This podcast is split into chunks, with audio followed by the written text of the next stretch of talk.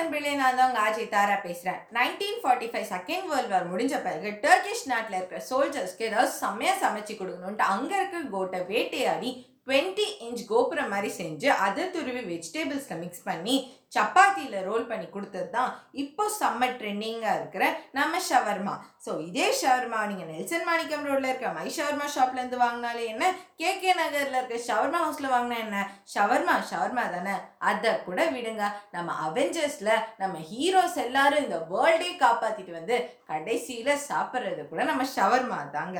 இப்போது நம்ம எங்கேயாவது வெளில போனால் ஃபஸ்ட்டு என்ன பண்ணுவோம்? ஏதாவது சாப்பிட்டா அதை ஃபோட்டோ பிடிச்சி டேக் பண்ணுறதே நம்மளுக்கு பொழப்பு தான் ஸோ அதே மாதிரி அரேபியன் கண்ட்ரீஸில் த மோஸ்ட் டேக்டு ஃபுட் அப்படின்னு சொல்கிறது வந்து இந்த ஷவர்மா தான். கிட்டத்தட்ட ஃபார்ட்டி தௌசண்ட் டேக்ஸ் வந்து இந்த ஷவர்மாக்கு மட்டும் ஆயிருக்கான்.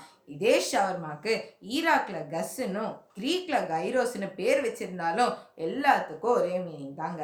ஷவர்மானா ரோல். ஸோ டக்குன்னு டைம் வேஸ்ட் பண்ணாமல் போய் ஒரு ஷவர்மா சாப்பிடுங்க.